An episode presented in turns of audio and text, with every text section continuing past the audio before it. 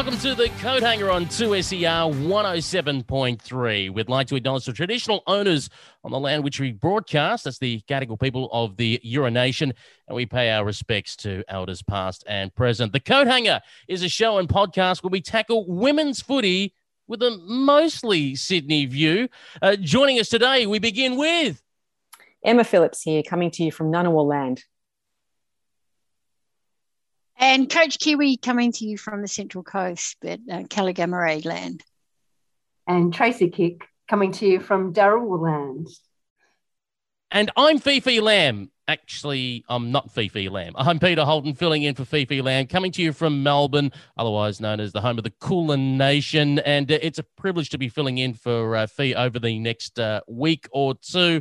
But as we jump straight into round one, Emma, unfortunately, there's a number of players that will also be joining Fee on the sideline. A horrific run of ACLs. Oh, just awful, isn't it? It was just one after the other. So we're looking at missing Izzy Huntington, Katie Lutkins, and Bree Davey. I mean, they're three out and out superstars. You know, what great losses they are to their respective teams. Terrible for them as individuals, and a great loss to the competition, you know. And of course, that conversation about knees and these kinds of injuries in AFLW, this conversation isn't going away. And with three of the big stars going down, it's only going to open up um, questions around, you know, whether the, the surfaces, the ground surfaces are hard at this time of year. Um, I probably, I know that um, Trace has a fair bit to say on this, so maybe I'll throw to you two to open that up a little bit more. Yeah, look, we know that um, you know the research tells us that women are more susceptible to the ACL injury, um, but uh, you know, it just astonishes me how many ACLs there are um, occurring, and especially with seasoned uh, athletes who have, have really put in work, you know, work over the years. Um, these are these are people. Well, Izzy Huntington, I think, has done two before, but these are these are players. Um, Lutzi and and Bree Davey are you know superstars of the game, experienced players, you know, probably solid pre-seasons. There's no explanation really for the ACLs. And I don't know whether the hardness of the ground, it's not something that I'm aware of that contributes to ACLs, but is it a factor? I don't know. I know Kiwi, you've you've also looked at into this in terms of, you know, women's physiology and and how the angle of the the femur and the knee joint um, and just some of those things that really impact ACLs. But it just it's just mind blowing. Yeah, it is. It is really disappointing, and I think um, in Izzy's case, last time it was her left. This time, you know, her right knee. And Bree Davies, I think hers may be the same one she did a couple of years ago.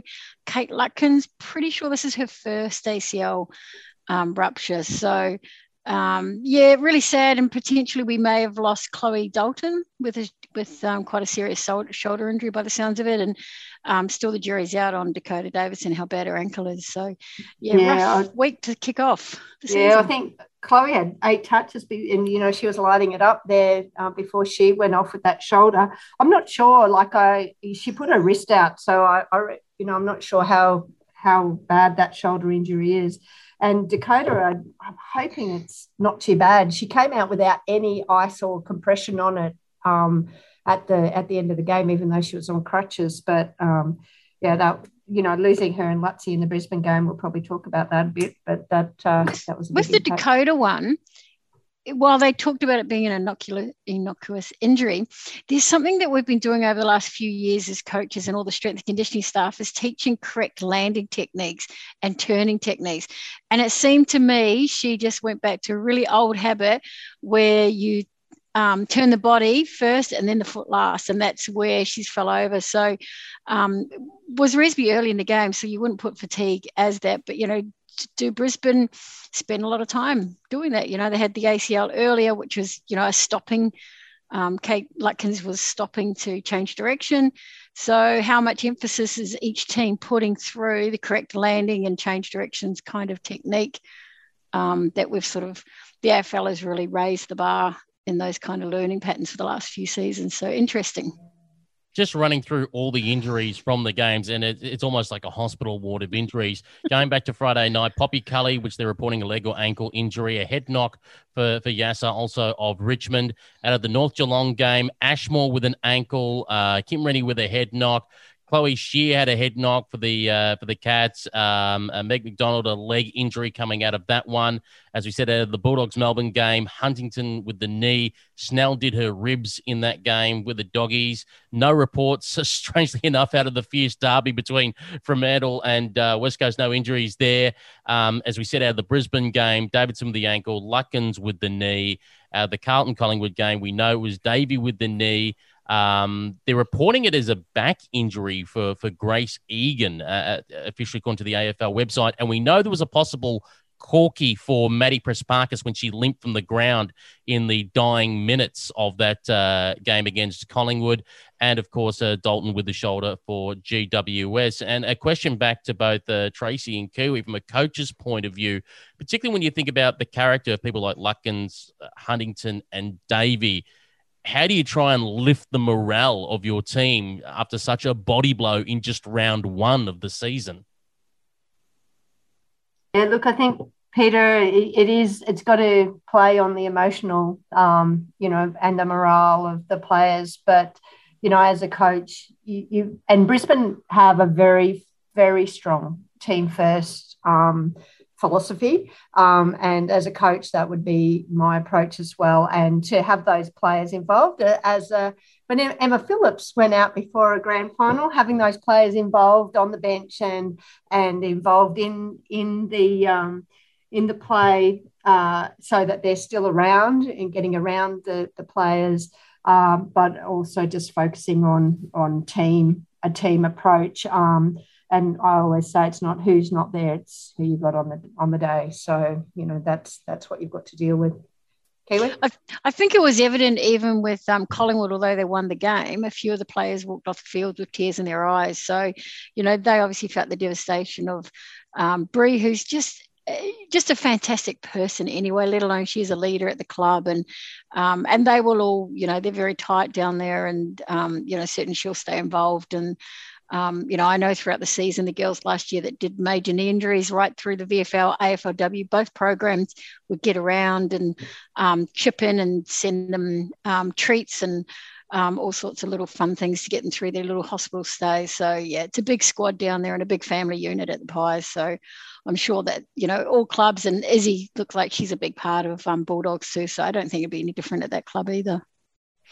Let's try and turn our attention now to the positives, and we begin with the Giants in their last season as a New South Wales standalone side. Emma, they get the win against Gold Coast, but it wasn't as easy as some may have predicted.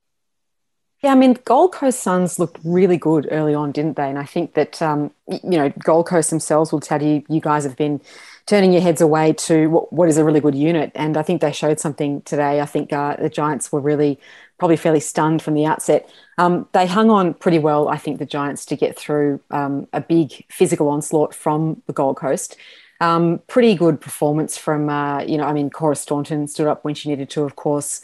Um, and, uh, you know, the, the, Giants ended up with significantly more disposals than the Suns. So they really ran well together. Of course, their midfield was ticking over very nicely. And I think in the end, they also doubled the inside 50s of the Suns. You know, they, they had great defensive pressure, which kept bouncing the ball back in as well. So, you know, all credit to them. And it's nice to, uh, to be talking about something positive when, you know, I'm sort of reflecting on starting the show with all that terrible injury news when there's been some really great footy this weekend as well. Yeah, I like seeing um, the young ones stepping up. And, you know, although a lot was put on probably Charlie Rowbottom and being the number one draft, I thought they didn't make use of her in in the power that she brings in the midfield. They played her a lot in their forward line, and um, she was still third highest possession getter for the Suns, despite spending a large chunk of the game, you know, at one end of the field. But I think for the Giants, um, Ally Morphett, what you know, she she was just outstanding through the NAB League when she played for Murray Bushrangers. Um, I do remember our game against when she played against Sandringham. She absolutely killed us in the middle of the field. So what we didn't get to see today that she will start to bring is her aerial presence. And you know, I noticed late in the game that Ellen's kept her kept her on for longer and threw Erin forward. I reckon there'll be times it'll come around and he'll start to float Ellie a bit more forward and um, make better use. But her winning the rucks, her hit outs were to advantage.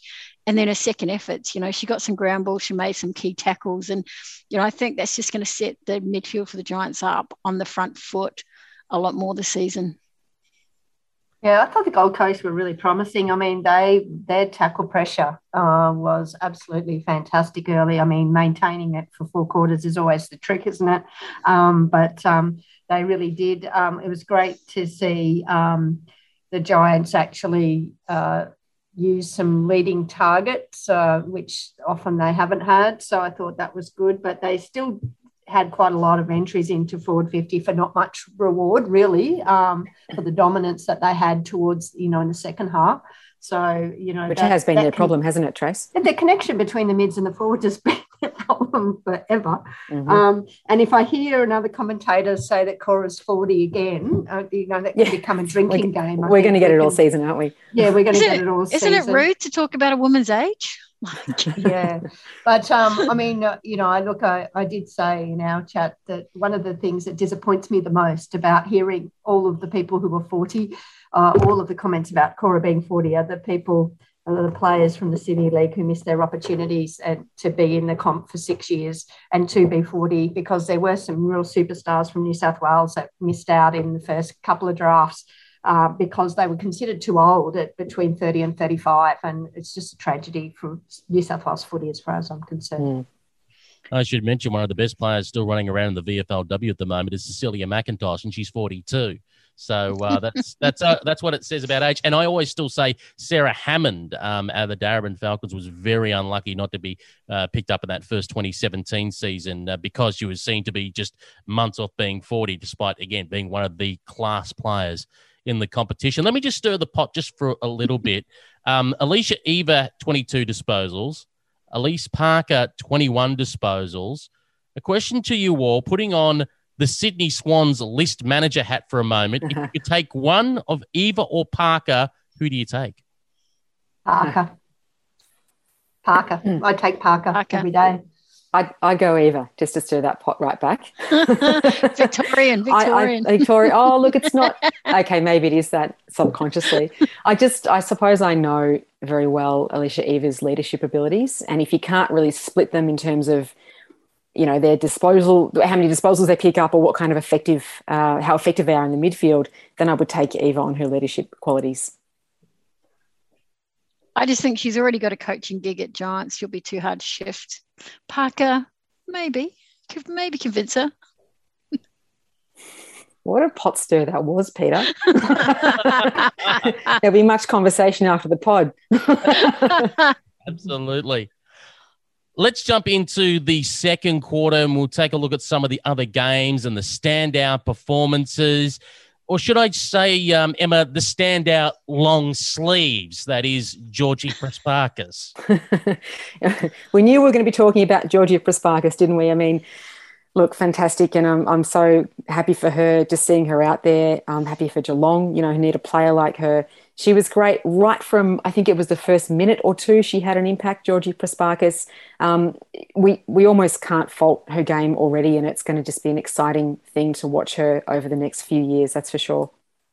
Can't yeah, the wait. combination of, of her and Morrison was exciting. The two was. curly curly heads, yeah, one with a mullet, one with a ponytail, and it was. Um, and I had not seen anything of Georgie Prespakis at all. Um, prior to that game, and I was very impressed. I mean, she's just a, a good size. She moves really well. She had great decision making. Um, yeah, it was really it was quite an impressive debut. I thought.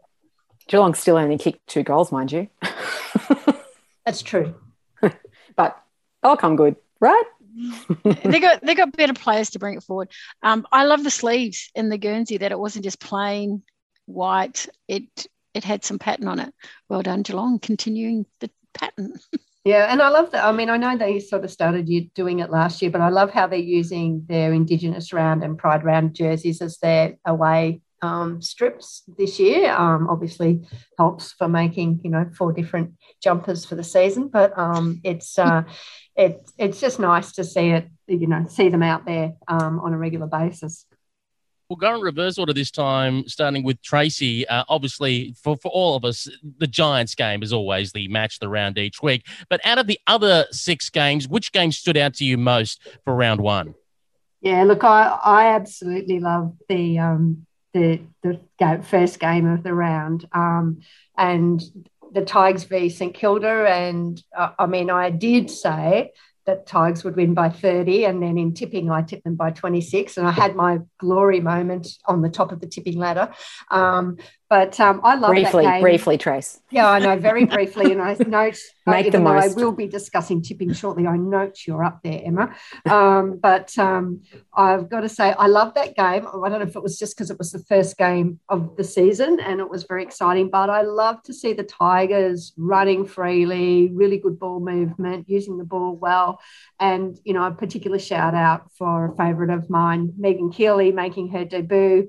I think she had 11 touches, two goals and um, and was named in their, their best on ground. So for me, uh, that was a proud moment, but I also really enjoyed the game of footy. Um, while disappointing, the Adelaide Brisbane game for me, um, as a Brisbane fan, um, I think that um, that that was it was a really high quality game. Um, I actually thought the quality of football in that game was probably the best quality football across the weekend for me.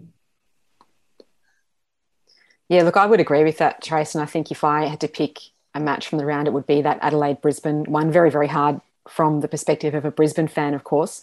Um, but, you know, notable that Brisbane kicked, I hate to say that, the lowest score of the round as the premiers from last year, while Richmond kicked the highest score of the round. So those two games you've mentioned, you know, brought about those results. Um, gee, it's hard to go past Adelaide now as looking at sort of premiership favourites. They are just they just don't go away, do they, with those absolute superstars they have? But then that level, that next tier of players down is a set of stars in themselves. They just work so well together.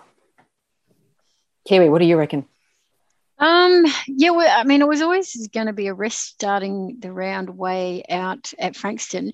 But what I noticed was in the crowd, different kind of people at the game. So, you know, whether that's something the AFL have you know, hope to grow the game and supporter base, but it looked like a lot of male people hanging around who probably would not go and watch a women's match of any sport. Um, hanging out on a Friday night in Frankston. So that was good to see. Um, uh, great to see the, the, the kids on debut kicking goals. You know, Stella Reid, Meagan Kiely. You know, so many across the teams, fantastic. But my probably best round, what I loved is that all the games started close. There was not any one sided game, despite the scores towards the end of the matches looking more one sided. But for at least the first half or three quarters, the games are very tight. Um, which I think is always interesting. Bit of heat in the derby over the other side of the island, um, which I guess is what you want in a in a derby match. I don't know if Emma Swanson will play next week. Will be that'll be interesting to see what comes out of her little um, um, friendly handshake with after she scored a goal. Um, but yeah, probably the Bulldogs and Demons game. You know that everyone thought D's were going to um, trump in and, and win the premiership so easily, where Bulldogs put up such a fight. And even after Izzy Huntington went off, they really took it to the D's and um, put some score on the board. So uh, I thought that was a pretty pretty solid game. But yeah, good first round. Uh, Great first round. I loved every moment of every game, and um, you know, had a little rest during the Carlton Collingwood game to watch a bit of Ash Barty's match. But um, you know, that's okay. I knew you'd be watching it, Kiwi, so I knew you had it under control. Um, it, it seems to be a case of the, the sides that are the fittest and have less COVID impact, maybe in the box seat for the Premiership. And that so far has proven to be Adelaide and Melbourne. And is it any coincidence as, as well that both of these sides seem to be at a point of it's now or never for the Premiership? For Melbourne, they obviously want to get it for Daisy Pearce. This appears to be her last season. On the other side of the equation, the Adelaide Crows. This is the last year before they get broken up when the Port Power come in for the 2022-2023 season. Yeah, good observation, Peter. I, I think, um, look, I think they're both absolute um, champion teams. They're full of champion players and they they have a great team ethic. So I think it's going to be interesting. The impact of COVID is so unknown. You know, you can wipe out, I suppose, with enough positive cases, you can wipe out you can play with what 16 from your main list and five top ups from your train on squad. So, you know, if you get a if you get a, a bad run of COVID through your team, um, it, it could be really impactful. I don't know. But I yeah, I think you're absolutely right that Adelaide will get splintered as Brisbane did when the Gold Coast came in, and um, as we observed with uh, Freo and West Coast, and um, and yeah, Melbourne, you know, obviously so many superstars in there, but will there be some retirements coming through there um, and, and some retirements at Adelaide, maybe potentially as well? I do know there's a house in Melbourne that is home to a Saints player, a North player, and a Demon. So already North and Saints have had a little bit of COVID, COVID impact. If that ends up at this house, or there's three teams um, that could potentially do it. And the other flip side of that is the WA teams that are coming over. They're going to spend a month in Victoria and um, probably used to living life pretty freely. so there's the risk that, you know, they may return to old habits and go out sightseeing or something can, you know, who knows what that could do with the current rate of transmission too. So you're um, saying think, the WA teams are a bit loose, Kiwi? Might be a bit loose, huh?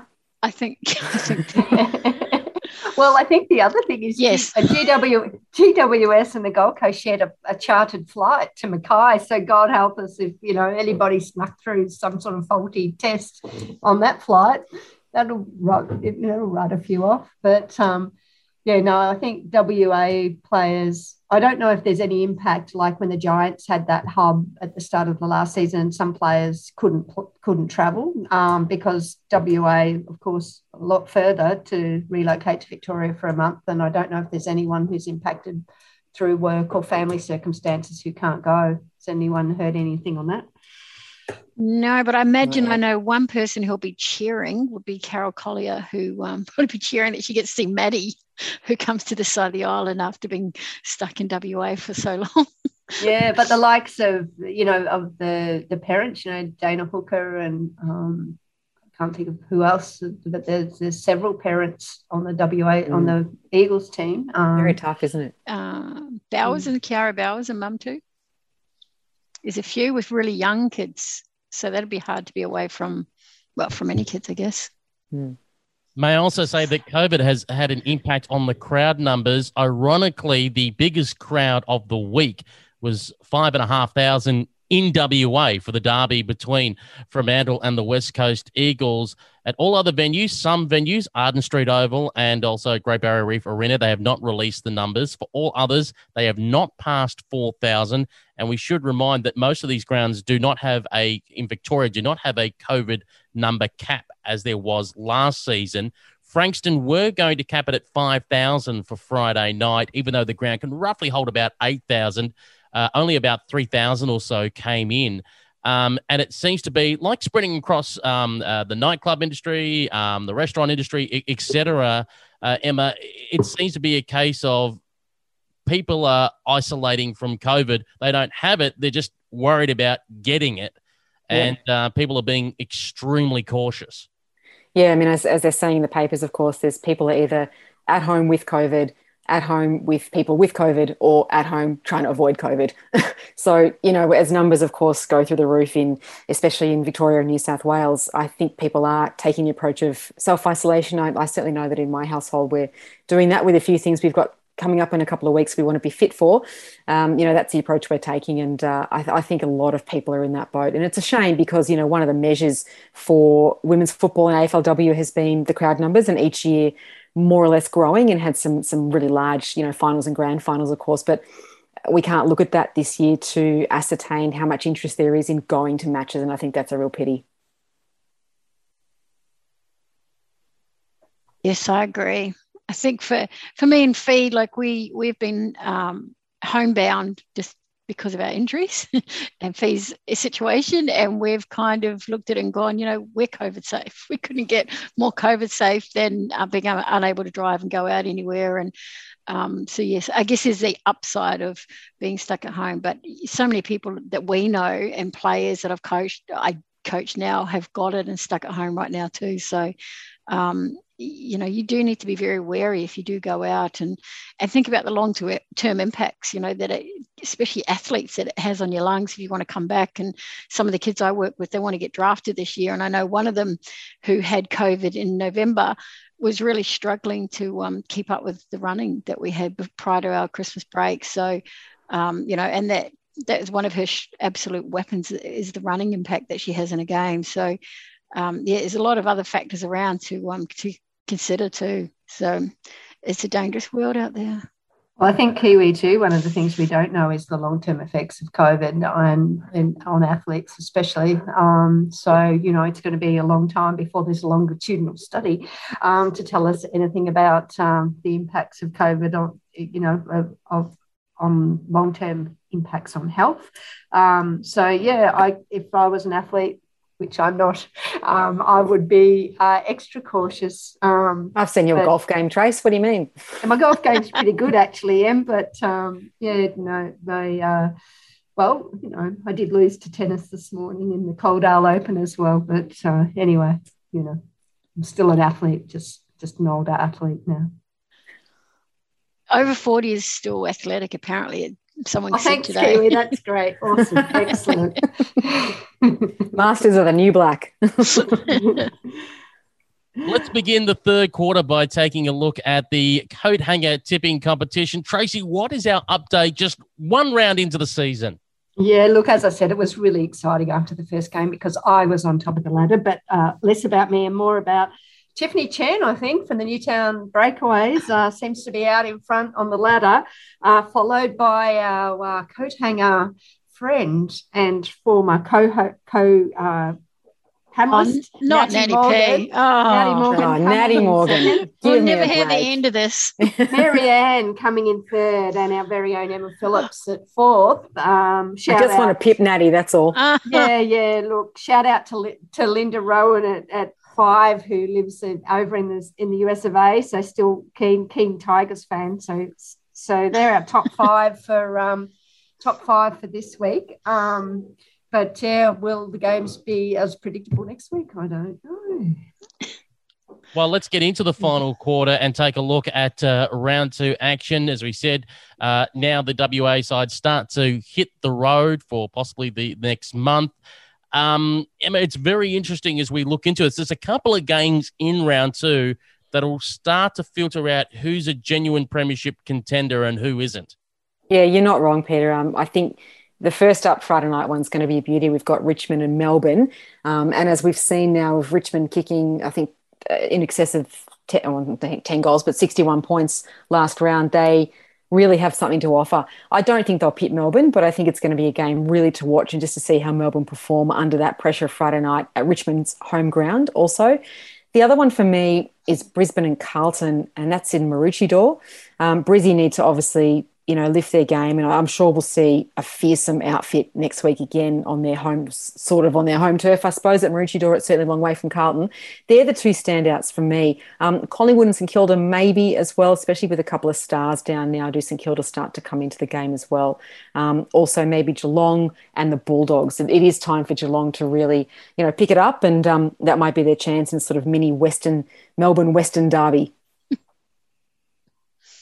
Yeah, I agree. I think um, Brisbane Carlton, both of them are going to have to come out fighting to get that win on the board to stay in contention. And I think the other probably one to look at is the Eagles Suns. It's a bit of a replay of I think the last round last year where they were both winless and had to fight for a win. So um, so they're they're getting stuck into each other early on. Um, but yeah, I think Crows should be pretty comfortable, and you would hope that Giants could. Um, you know, I think they've got the players. I think they've got a good list this year and some good talent that I think they could string it together. And even though it's Freo's home game at Whitten Oval, I think um, the Giants have played some good quality football down there. So I think they might be able to get one over Freo this year. And Giants have a fair, fair few supporters down there too, Kiwi, don't they, really? So, you know, it's yep. not exactly anybody's home game, but probably if it was favouring one or another, it would be the Giants, I'd say. Yeah, and the likes of, you know, Loynes and Downey and not Downey, loins and um, would hopefully if Dalton comes back. There's a few players that have spent a bit of time playing in the Victorian field. Mm. So Eva Stevenson. Know, yeah, um, you know, they played those those exhibition matches. You know, they're pretty fully aware of what Whitten Oval has to offer. So um, it's a nice piece of grass. I think they'll go right. Yeah, it'll be it, that'll be a good match, I think for sure. Because um, I was surprised actually at how well Carlton fared against Collingwood Kiwi. I was uh, expecting that to be a bit of a whitewash um, because I wasn't didn't have full confidence in Carlton's list this year, to be honest. Um, but uh, the other one, I think, yeah, the Richmond Melbourne game is going to be interesting because uh, Melbourne will definitely have the edge but you know will could be quite defining for Richmond's season because if they can prove that they can compete with a team like Melbourne, that really even if they don't win the game, that gives them the confidence to to keep pushing um, in their next round games. Um, I think that the Lions will take it over Carlton. Um, they'll obviously have to regroup after their loss, and I can't see Dakota Davidson making um, making a a reappearance this quickly. Um, hopefully, her injury isn't too bad. But um, yeah, that will be also a good game. And, um, you know, I think uh, the Crows and North, you know, the Crows are probably going to be too strong, I think, back in at Norwood. Um, for North, although, um, you know, even with the absence of Emma Kearney, and one person does not make a team, but, you know, a, a obviously fantastic leader and player, um, you know, will will North be bolstered by that? Their performance was pretty strong um, despite that. Um, so, yeah, another bunch of, I'm going to have trouble with my tipping, that's for sure, I reckon. It's a tough one, isn't it? I reckon it's worth just saying, speaking of North, too, that while we're talking about Prespakis uh, for Geelong in the match against North Melbourne, Ash Riddell picked up 35 possessions for North in the absence of Kearney. I mean, she's coming into her own anyway, even when Kearney's around, but just really took control in that midfield and look, 35 possessions and I think six tackles. Just a truly outstanding performance at this level. So worth noting. Can I just drop in a new word for the season? Because the commentators often mentioned about the underrated players, and they called Ash Riddell underrated. Um, there was somebody else, I think, in the Carlton game this year was underrated. And it's like, you know, they've been, whoever it was in the Carlton Collingwood game, they're three times All Australian. They're not underrated. They're clearly rated. How about they're just undermentioned? You know, Ash Riddell, for all the work that she does, undermentioned. You know, we yeah. talk about, you know, Cashmere and all the rest of them, but you know, Riddell does it or Bruton does it. They're just undermentioned. So that's gonna. I just think it should be a new word for the season. Perhaps, o- perhaps overlooked because she twice nominated for the draft, including the second time that she nominated it was right off the back of a year where she was nominated in the VFLW Team of the Year. And it wasn't until she was signed as a mature age recruit by Scott Gowans that she finally got picked up. Yep. Well yeah. done, Scotty. Indeed. Good spot. Well, well, she's flying that wraps up the coat hanger for this week on 2SER 107.3. Don't forget, you can catch us on the socials at the Coat Hanger Footy. So at Coat Hanger Footy on Twitter, Instagram, and Facebook. Now, if you want the full version of the show, and that includes the extra content in the fifth quarter, all you got to do is go to the 2SER website or just go wherever you get your podcasts and look for the Coat Hanger Footy Radio Show. It is simple as that. Tracy, Kiwi, Emma, thanks for your company this week. And also a big thank you to Fee for allowing me to fill in. Thanks to Thank you, Peter. Peter. Thanks, Peter. And Thanks, as, Pig. And as always, with the best harbour views in women's footy, tune into the coat hanger. Hi, you're listening to the Coat Hangers fifth quarter, and this week we're talking to Katie Loynes, brand new player for GWS Giants, but don't let that stop you. She has been playing AFLW since the start. She played before that. She was in the exhibition games. She was taken as an inaugural draft pick for Carlton at number 110. And guess what? She gives 110% on the field. 2018, she shared the breast and fairest at Carlton with Breann Moody, and she's since been Carlton's co captain. She is an absolute leader on the field. She's now with the Giants, and we are loving it. Welcome to Sydney, Katie Loynes. Thanks very much, Kiwi. And how is life? Now, I'm going to go straight in and talk to you about a Sydney tan. Yeah, I'm loving the Sydney tan it's very different to Melbourne. The the temperature is just a lot more humid, and um, yeah, the weather's a little bit more predictable, which is nice. It is. It is. Wait till you get to uh, the Sydney Summer Storms, which, being a Carlton player, you would know you've been at um, our famous Drummoyne Oval with the, the lightning strikes and the yeah. heavy rains. So um, that's what's coming. Well, I'm not looking forward to that. nice hot days hang at the beach. Now, there's a few players we'll give shout outs to Steph Chiocci and those down in Melbourne with their pale white tans because I, I know they give you a lot of stick on uh, social media. But um, one day they may get the chance to come to Sydney. No, she actually came up um, just after Christmas before round one kicked off, and um, she loved it up here. And no, she's very jealous actually. So yeah, I think um, yeah, all that slack and all the um, feedback she gave me about my tan, um, yeah, she was all about it. So I'm sure the Giants will try and have a nice chat to her at the end of the year. Why not? They're taking a pie before. Yep, that's it. That's it. Now, um, you moved to, we're going to say, the Northern Beaches. Now, a lot of us love parts of Sydney, and some of us probably lesser parts of the Northern Beaches. Why did you discover and land yourself at the Northern Beaches? Um, I love the beach. Um, I live in Mentone back in Melbourne. Um, so just coming up here, it needed to be somewhere obviously close to the beach, but then also my partner surfs. So it was all about the surfing conditions. That was one um, thing that she requested. And yeah.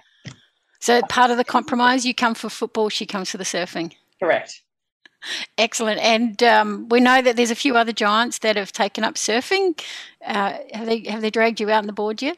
Um, Lucy, actually, my partner down in Melbourne, tried to get me out, and the water was freezing at Torquay. So um, I think I'm a little bit scarred from that. But um, I guess while I'm up here, my focus is footy, and I think anything that might compromise that, I'm just staying away because as we know, I've had a pretty bad track record with um, injuries. So yeah, I'll just sit on my beach chair, I think, and watch them go. True, just cruising, cruising the bay at Manly rather than the surf. Correct. Excellent. So um, we will we'll touch on some injuries because it's big news at the moment with the number of ACLs. Um, with Izzy Huntington, Bree Davey, and probably Kate Lutkins, all for the first round. Now, you came into when Carlton drafted you, you were seven months post op from your second ACL. Yeah, correct. You've since then been clear of any serious knee injuries. Fantastic, and we hope this continues. We hope we haven't um, changed anything. Uh, do you think there's a difference in the professionalism in the club and the rehab and the um, strength and conditioning programs that can that, that the players get to go through that could help you stay injury free? Yeah, I definitely think that makes a massive difference. But saying that, I'm sure with all the the girls that have been injured this weekend, whether you've got obviously Izzy's been through it. Oh, I can't remember if this. I think it's the third one. I think yeah. So and then Bree, it's on her second. So you know, I'm sure she's prehabbed and everything before games, and so and like you can't really comment on any other team, strength and conditioning team or medical team. So um, I've been lucky enough when I was at Carlton you know, we had an excellent medical team. And at the time, I thought it was probably the one of the best in the league. Um, they were just so thorough. Um, and yeah, a lot of time was put into, you know, the strength and conditioning and the medical side of things um, with, yeah, a big focus on ACL prevention. Um, and then coming up here, it was actually one of my main reasons why I chose the Giants. The medical team, I just had an instant connection with. And as you know, like that's just so crucial in a player's um, yeah performance and yeah being able to get the best out of their body as well. And we seem to have a pretty good record in Sydney. I don't think we've had any ACLs yet, and I know Nick Barr was potentially going to miss round one with a serious shoulder injury, so they managed to get her back. So they've uh, got a pretty solid reputation down there at Giants. Yeah, fingers crossed it just stays that way for sure. Yes, yes, indeed. Now, um, in your career, pre uh, Giants, let's chat about you've played in two of probably the biggest, um, most talked about games so far. That was the inaugural match where we got uh, 24,500, the lockout game, and probably about 30,000 sitting outside around Princes Park.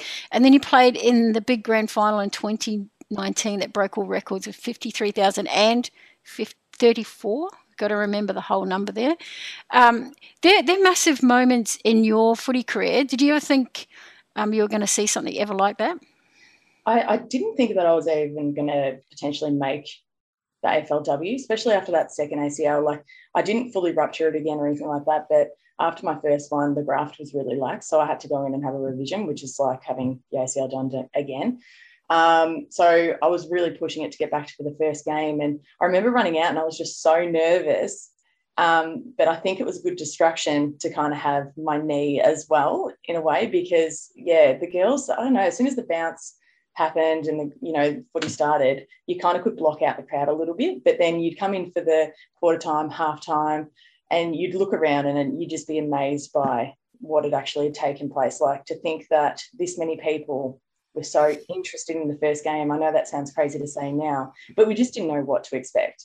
So um, that was amazing. And, you know, girls just absolutely starred that night. I remember Darcy Vescio, she was just unbelievable. And it still gives me goosebumps to this day.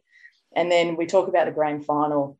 When we ran out for the warm up, you looked around in the stands, and I think it was only the first tier at that time. And then coming through the banner, they'd opened up all the tiers, and I was just, yeah, just blown away. And the biggest moment, and it's a bit of an unfortunate one, when Erin Phillips, Phillips came back out after obviously doing her ACL, and the crowd just were on their feet. And yeah, it was just to look around at that moment and just take it all in, um, and just to see how far women's footy has come. Like you were talking about exhibition matches and that before, and even just representing, you know, Victoria in the um, state championships. It's just it blows my mind to be honest. It is. It's huge, and um, you, as you mentioned, the state championships. I was lucky enough to play in them pre AFLW years, and we were talking about it the other day. And um, I was part of the team that kicked the first ever goal against Victoria. Oh wow! um, they were just so dominant way back in those days, and and I remember when we when we kicked that goal, it was just like a win for the rest of the states. It was just, um, and we New South Wales then got to play in the grand final, and we kicked a point and uh, Victoria beat us by 160 points or something. It was ridiculous, but that we got on the scoreboard was massive, and that was um, 2002. And then over the years, I think it took quite some time before WA started yeah. to be very, very competitive against Victoria, and um, it was their under 18s, I think, that finally got the win. I don't think the seniors ever did. So um, they, they got us in one match actually, so that's hard to talk about. Yeah, yeah. um, it's and you know, and and the girls gave everything. We gave everything. And I know when I play for New South Wales, we were a lot of players who came across from other sports. So technically, we weren't gifted footballers, but mentally, we had that competitive yeah. um, edge.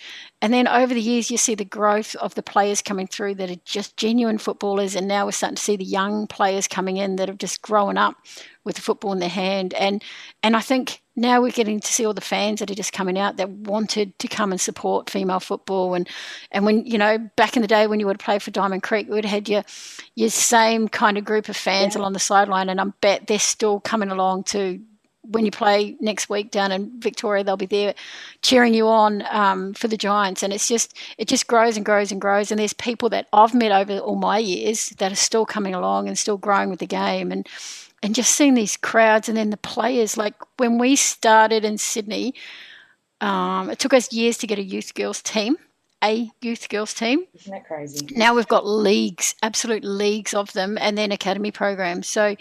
Um, you know, it is phenomenal, and um, and you know, we, me and my partner flew down to Adelaide. We tried to get to every grand final, and we sat there, and we saw that first tier, and we're like, oh, this is a pretty good crowd. You know, it was pretty exciting, and then you get a drink and you chat to the people around you, and then, hey, look, hey, look over there, hey, look over there, and it was, it was just, it just kept opening up more and more um, parts of the grandstands, and it was just an incredible crowd that 53,000 people went quiet. That moment that Erin went down on the field, and then, as you said, they stood and clapped. And I think that's something special about female football is that the crowd gets behind all the players, no matter right, who yeah. your team is. You just you just connect with players in a way that you just want the best out of them, and yeah. it doesn't matter what uniform they put on.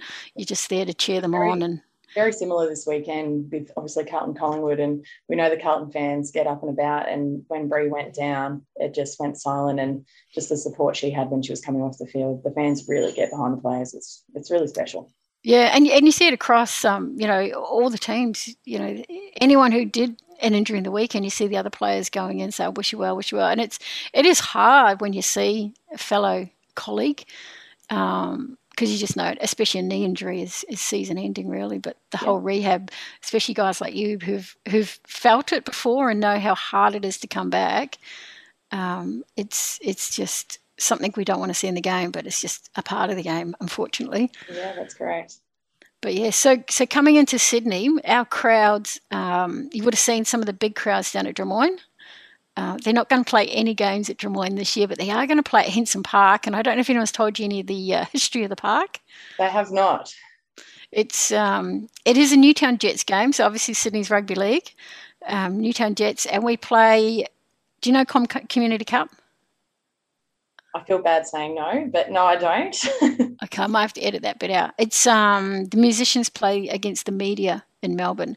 Oh, is where it started, and so we've been doing it here in Sydney, and we've been playing down at Henson Park. So um, it's fundraising for RecLink, the charity. Oh, how good! So there'll be a big crowd.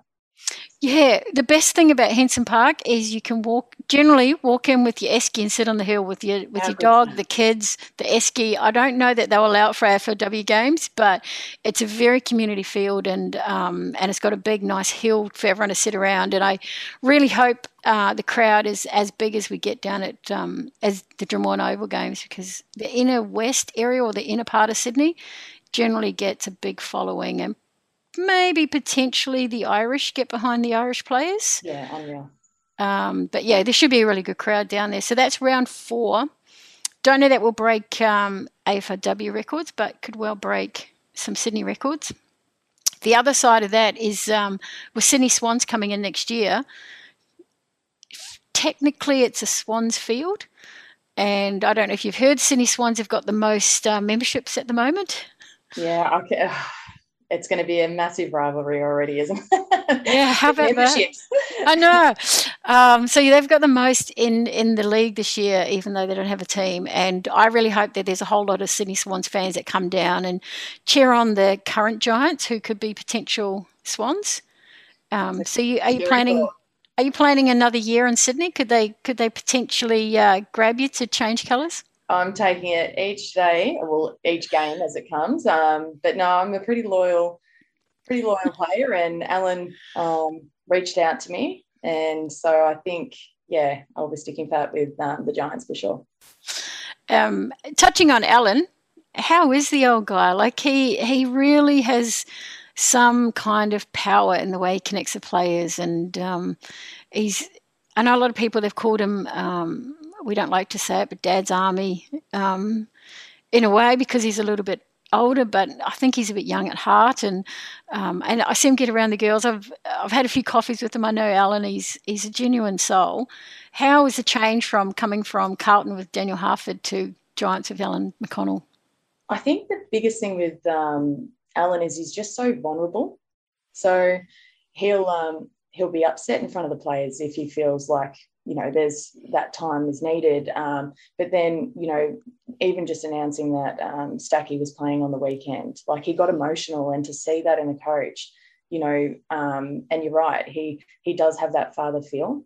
Um, he's just he's just a beautiful man. And it sounds weird to say that but um, yeah I, I can't see anyone not liking Alan or being coached by Alan. Um, yeah he's just got a, a really different way of connecting with the players um, where Harf was more of a jokester. Um, you know, I had a really good relationship with Harf as well. So it's, yeah, they're very different though. But um, yeah, Alan's very one on one, which is um, really special for those younger girls as well. Yes, certainly it will help them grow. And had, do you, have you had a lot of um, input with the younger girls so far? I know you're pretty pretty new to Giants, but you're a very experienced player. Yeah, a lot of the younger girls call me mum, so that's cute.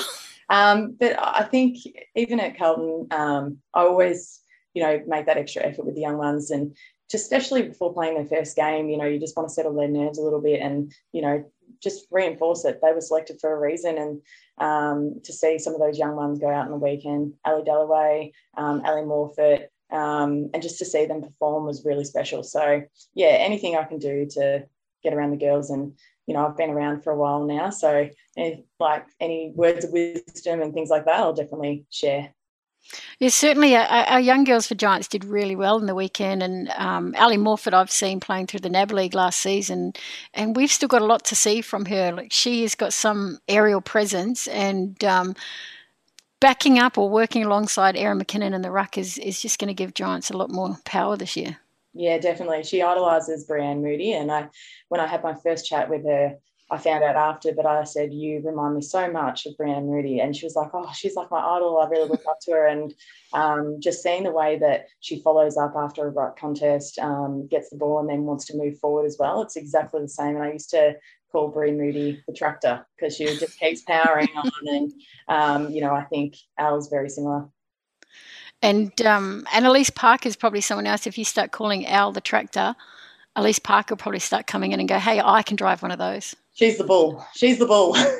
Isn't she? She is. Oh, she's something else. Um, she's an absolute jet. I, I absolutely love.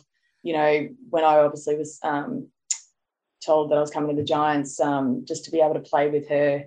Um, she's such a humble young athlete, and you know the way that she prepares is so elite. So it's no surprise that she, you know, has performances like the way she played on the weekend yeah, she's um, pretty phenomenal. And probably, had she been in a Victorian team, would probably get mentioned a whole lot more um, through the media, I guess. You know, in, in the same regard as Maddie Prespakis and and probably Bree Davey kind of level. But yeah, one hundred percent. It is very different, and I've noticed that since coming up to Sydney.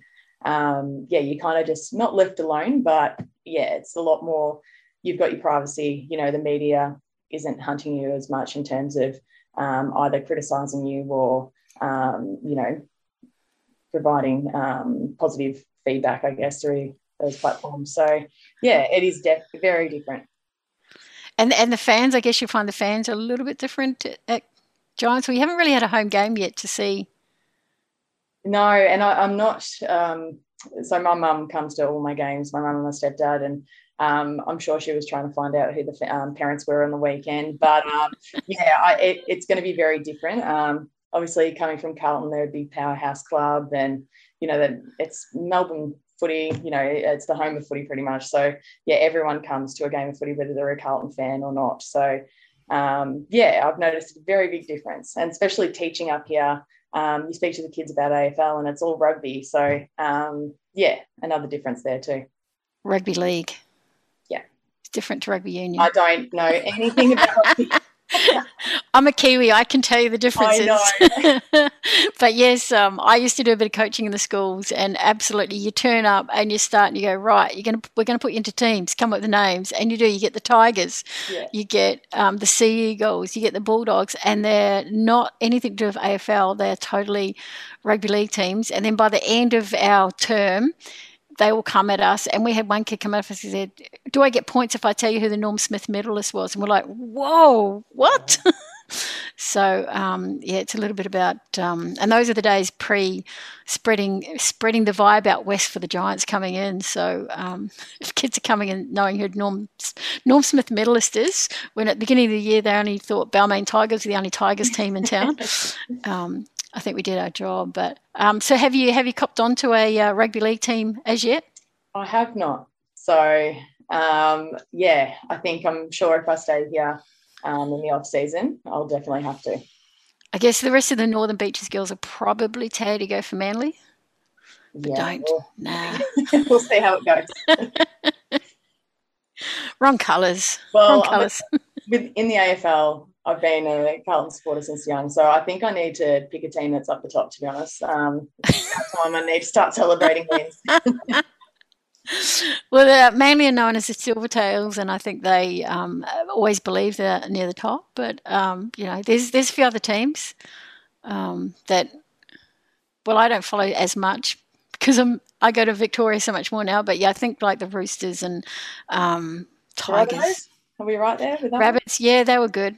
We yeah. used to. Now, here's a good thing about the Rabbitohs. When I used to coach an Irish AFL team, we used to train on the Rabbitohs field, and they would leave the lights on so we could still do it when they had finished. So we shared the field with them, and um, and then they would come back and they go, "Hey, you girls had a win in the weekend. Well oh, done!" And so they would cheer us on, and then our team, being Irish, started to you know obviously follow the the Rabbitohs. So really good culture down there, and they're based in the heart of Redfern, and um, you know I think they've got some Hollywood guy owns a team. Russell oh, Crowe. Russell Crowe. Rabbitohs it is then. so all the Hollywood big name celebrity types like yourself follow the Rabbitohs. There you go. Sounds good. Done. Excellent. Now I'm um, looking forward. You've um, yeah, we you guys went to the floating stadium. Yeah, apparently there was a bit of a joke about it. Um, uh, yes, Mackay was very hot. So yeah, it. Um, I mean, we we looked at it on telly and just thought, geez, the girls look really, really under the under the heat. Like the faces just were were um, a bit more redder than usual, perhaps. Yeah, when um, um, Alyce Parker turned her jumper into a crop top, I'm like, okay, yeah, it's extreme. she did that a few times, didn't yeah. she? I don't know. She, she, maybe she was showing off that Sydney tan, or the six pack or something. yeah. Um, but yeah, so so the floating stadium in you know I guess I guess the tide just changed it a little bit. It sort of went a little bit Gold Coast way, and then the waves turned the other way, and the ball rolled. Or how did you find the game at Gold Coast against yeah, Gold Coast? Um, to be honest, I think what made it probably so contested is they threw a couple of forwards behind the ball, and they were going. So we were a bit outnumbered at the at the stoppages. Um, so that definitely made it a little bit of a more contested game and there wasn't a little there wasn't as much outside play as we were kind of hoping um, but their coach you know obviously planned that so well um, so yeah i did find it a bit contested um, that's always around one game as well though um, personally i think i probably struggled to get into the game a little bit um, i think you know playing forward line new team. I, I, think I'll definitely learn a lot looking back on the review, but saying that I've pulled up really fresh. So I'm right to go for this weekend. So there's the benefit for it. Um, but yeah, I think it was just really good. We didn't have that practice match. So to get, you know, especially acclimatized to a place like Mackay as well. Um, you know, I think, yeah, that will definitely have us in good stead for this round against um, Freo on the weekend. Yeah, and the game this weekend is um, if you are in Melbourne, get along. It's at Whitten Oval at five ten on Saturday, Sunday afternoon. So a pretty nice field, um, but the temperature will be much more suited to you. Correct. Yeah, I've got a bit of um, experience down at Whitten Oval. Played a few games there, so I'm looking forward to going back down to Melbourne for sure. And you should have uh, a pretty good go against Freo. Yeah, I'm really excited. Um, hopefully, Chloe will be right to play this weekend um, just what she brings to the group in terms of her speed and outside run. Um, she really complements Alicia Eva and Nick Barr as well, um, and even Ellie Dalloway. So, um, yeah, bigger field. So I think it will suit our style of game as well, which would be great. Yeah, it should um, open up the forward line a lot more and um, which works well with I think Privitelli likes to get that space and then the way Cora plays, she's um, much more an out and space kind of um, forward, and um, and it's good to see Brit Brit Stack get yeah. through a whole game. She's she's a remarkable woman. I um I've got so much respect for her, and I've got a really special bond with her. Um, she just does everything that she can to make sure that she's ready for each game, each training session. She's so elite, and um, just a, she's got a lovely family as well. So it's really nice to have them at all trainings, and then um, you know at the games as well. It's really special. Yeah, and coming back from any injury, you sort of have that little bit of a fear you're going to do it, but to come back from a neck injury is is on another level, isn't it? Yeah, um, she really cracked in a lot on the weekend. She's um, yeah, the Irish girls are just something else. I reckon they're just they're just um, yeah, they're just fearless. That yeah, they're um, got a got a different string to their bow, don't they? They sure do. Same with their humour, apparently. yeah, if you can understand what they're saying, True. Um, and then after that, um, you guys play, you're back in Melbourne playing north at Arden Street. It's a nice little, nice patch of grass that one is, um, compact oval. And then round four, home against the Bulldogs. Yeah, I'm looking forward to that match. Um, just having like our first home game, you know, that it will be really special to have all the community be able to come to that game as well. Should be really awesome. Katie Loynes, it has been an absolute pleasure chatting with you on the fifth quarter of the Coat Hanger Footy Radio Show. We can't wait to see what you are doing this year for the GWS Giants, and um, you know, sneaking forward and getting a goal or two would be pretty awesome as well. Yeah, um, thanks so much for having me, Kiwi. Loved it. Our pleasure. All the best for the rest of the season.